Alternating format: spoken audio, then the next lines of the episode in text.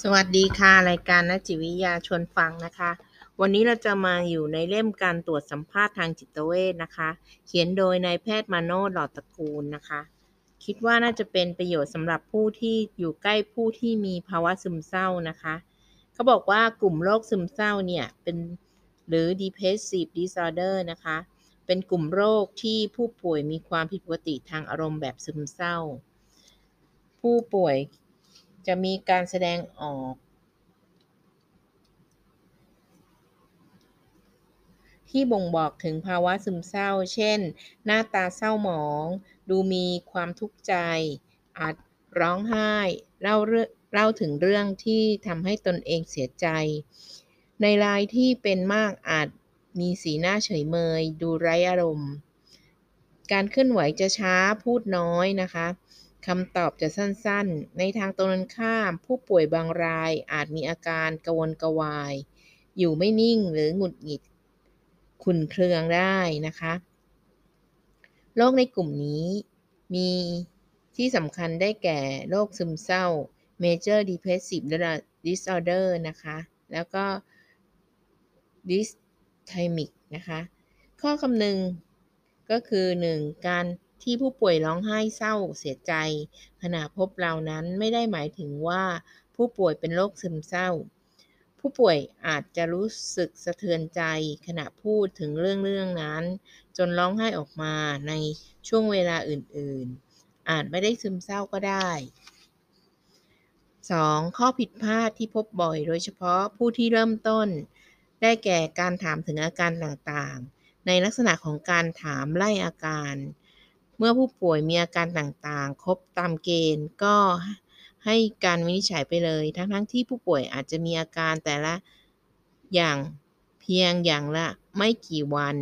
หรือคนละช่วงเวลากันเท่านั้น โดยไม่ได้ตระหนักถึงประเด็นสำคัญคือ ผู้ป่วยโรคซึมเศร้า นอกจากจะมีอาการต่างๆ ครบตามเกณฑ์แล้ว ยังต้องมีอาการซึมเศร้าหรือหมดความสนใจ หรือเพลิดเพลินในสิ่งต่างๆ ที่เป็นส่วนใหญ่ของวันนะคะ และอาจจะมีแทบทุกวันนานเป็นสองสัปดาห์ขึ้นไป ก็เราอาจจะต้องถามนะคะว่าผู้ป่วยเนี่ยตลอดทั้งวันเนี่ยมีอารมณ์อะไรมากกว่ากัน ถ้าผู้ป่วยบอกมีแต่อารมณ์เศร้าทั้งวัน หรือเป็นสองส่วนสามของทั้งวันนี้ก็เริ่มที่จะมีภาวะซึมเศร้าแล้วนะคะ แล้วถ้าถามว่าในทุกๆวันเนี่ยเป็นทุกวันไหมที่มีอารมณ์อย่างนี้ ถ้าเป็นนานเป็น 2 สัปดาห์ขึ้นไปใช่ไหมนะคะ อันนี้ก็จะเป็นการเช็คได้ ต่อไปอาการของผู้ป่วยหลาย ๆ อาการ เช่น อาการนอนไม่หลับ ความจำไม่ดี เบื่ออาหาร อาจเป็นสิ่งที่ผู้ป่วยเป็นมาอยู่เดิมอยู่แล้ว เช่น ผู้ป่วยที่มีปัญหาการนอนไม่หลับมานานเป็นปี แต่เพิ่งมี อาการซึมเศร้าเนื่องจากตกงานได้ประมาณ 1 เดือนเศษนะคะ เราก็จะนับรวมอาการดังกล่าวเข้าไว้ในการวินิจฉัยโรคซึมเศร้า ต่อเมื่ออาการที่ผู้ป่วยมีอยู่นั้นเป็นมากขึ้นอย่างชัดเจน ในช่วงที่ผู้ป่วยมีอาการซึมเศร้า ผู้ป่วยที่มีภาวะซึมเศร้า ต้องคำนึงถึงสาเหตุของการสาเหตุจากความคิด ความผิดปกติทางร่างกายด้วยนะคะ หรือมีการใช้ยาหรือสารต่างๆ อยู่เสมอ โดยเฉพาะผู้ป่วยสูงอายุ หรือผู้ป่วยที่มีโรคทางกายร่วมด้วยนะคะ อาการสำคัญในการวินิจฉัยโรคซึมเศร้า ก็จะมีเรื่องของการนอนไม่หลับ หรือนอนมากกว่าปกติ หมดความสนใจในเรื่องต่างๆ หรือซึมเศร้า น้ำหนักในการวินิจฉัยเท่า ๆกันนะคะ ก็คือว่า หมดความสนใจในเรื่องต่างๆ หรือมีภาวะซึมเศร้า หรือมีภาวะที่รู้สึกว่าตนเองไร้ค่าหรือรู้สึกผิดอย่างไม่สมเหตุสมผล หรือไม่มีแรงอ่อนเพลียนะคะ สมาธิลดลง ลังเลใจ เบื่ออาหารน้ำหนักลด หรือกินจุน้ำหนักเพิ่มขึ้นนะคะ แล้วก็มีปัญหาเรื่องไซโคมอเตอร์ agitation หรือ retardation นะคะ แล้วก็มีการคิดเรื่องตายหรือฆ่าตัวตายนะคะ อันนี้ก็จะเห็นว่าอาการสำคัญที่เราพบมีทั้งหมดนี่แหละค่ะ8 ประการ ทางด้านจิตใจ เพียงแต่ผู้ป่วยไม่ได้พูดถึงแต่แรก เนื่องจากไม่คิดว่าเป็นความผิดปกติที่แพทย์สนใจ มีผู้ป่วยจำนวนหนึ่งที่แพทย์วินิจฉัยเป็นผู้มีความผิดปกติ ในกลุ่มอื่น ๆ เนื่องจากไม่ได้ตระหนักว่าผู้ป่วยอาจมีโรคซึมเศร้าได้ทำให้ขาดการซักอาการในกลุ่มโรคซึมเศร้าไปนะคะ ตัวอย่างอาการซึมเศร้าผู้ป่วยส่วนใหญ่ไม่ได้บอกมาตรงๆ แต่หากเราถามแล้วผู้ป่วยที่มีอารมณ์เศร้าจะสามารถบอกได้ ข้อผิดพลาดที่มักพบก็คือขณะสัมภาษณ์ ผู้ป่วยไม่แสดงออกถึงอารมณ์เศร้า ทำให้เราคิดว่าผู้ป่วยไม่มีปัญหาในเรื่องนี้ การถามเพื่อประเมิน อาการเศร้าก็ได้แก่ ช่วงที่ผ่านมาเคยมีไหมที่คุณรู้สึกเศร้าหดหู่คุณเคยมีไหมที่คุณรู้สึกเศร้าอยากร้องไห้ หรือร้องไห้ง่าย อย่างไม่เคยมีเหตุผลนะคะ หากผู้ป่วยตอบว่ามีให้ถามละเอียดลงไปว่าเป็นอย่างไร แต่ละครั้งเป็นนานหรือเป็นพักๆ ตามแต่ว่าจะมีเรื่องอะไรมากระทบ ผู้ป่วยทำอย่างไรเพื่อให้สบายใจขึ้น มีช่วงไหนบ้างที่ไม่มีความรู้สึกเศร้าเลย ตรงนี้นะคะในโรคซึมเศร้าชนิด ผู้ป่วยจะหมดความเพลิดเพลินใจไปนะคะมาเรนโคเรียนะคะ จากทุกกิจกรรม แม้ว่าจะมีเรื่องดีๆเข้ามา อาการซึมเศร้านี้ก็ไม่ดีขึ้น เช่น ป่วยปกติผู้ป่วยจะมีความสุขทุกครั้งที่ลูกชายพาหลานๆมาเยี่ยมช่วงวันหยุด แต่ตั้งแต่ป่วยเป็นโรคซึมเศร้า แม้มีหลานมาเยี่ยมผู้ป่วยก็จะรู้สึกเฉยๆขณะหลานเล่นโซนผู้ป่วยกับเกิดความรู้สึกรำคาญ จนต้องไปพักผ่อนในห้องคนเดียว ขณะที่ในผู้ป่วยที่มีภาวะซึมเศร้าชนิดนอกแบบ นั้นผู้อารมณ์ของผู้ป่วยจะแจ่มใสขึ้นได้หากมีข้อเรื่องดีๆ เข้ามา เช่น ผู้ป่วยหญิง มีอารมณ์เศร้าคิดอยากตาย หลังจากทะเลาะกับแฟน เมื่อเพื่อนสนิทมาเยี่ยมก็รู้สึกสบายใจขึ้น อันนี้ก็เป็นแบบชนิด atypical depression นะคะ ซึ่งต่างจากชนิดแรก อันนั้นจะเศร้าตลอดเวลา ต่อไปอาการเบื่อหน่าย ผู้ป่วยที่มีอาการเบื่อหน่ายนะคะ จะหมดความสนใจ หรือรู้สึกเพลิดเพลินในกิจกรรมต่างๆ ทั้งหมดหรือแทบจะทั้งหมด อาการเบื่อหน่ายนี้มีน้ำหนักในการวินิจฉัยเท่ากับอาการซึมเศร้า กล่าวคือผู้ป่วยอย่างน้อยต้องมีอาการซึมเศร้า หรือเบื่อหน่ายจึงจะวินิจฉัยว่าโรคซึมว่าเป็นโรคซึมเศร้าได้ ในผู้ป่วยไทยพบได้ไม่น้อยกว่า ไม่น้อยนะคะ ว่าผู้ป่วยไม่มีอาการซึมเศร้า หากแต่บอกว่ารู้สึกเบื่อไปหมด ไม่สดชื่น กระปรี้กระเปร่า อะไรที่เคยทำก็ไม่ชอบหรือเพลิดเพลินเหมือนเดิม ในการสัมภาษณ์ อาจเริ่มด้วยการถามว่าปกติเวลาว่าง ผู้ป่วยชอบทำอะไรบ้าง หรือมีกิจกรรมอะไรที่ทำแล้ว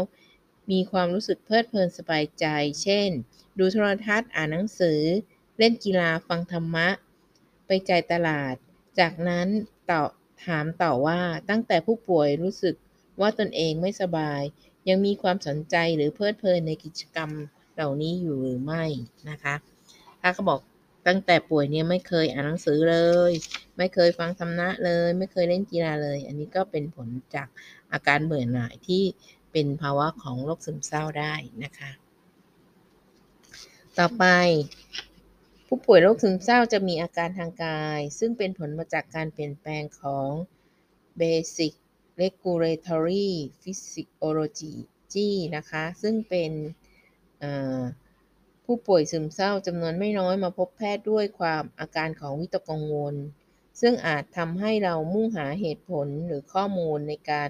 รักษาโรควิตกกังวล โดยลืมนึกถึงโรคซึมเศร้า จะมี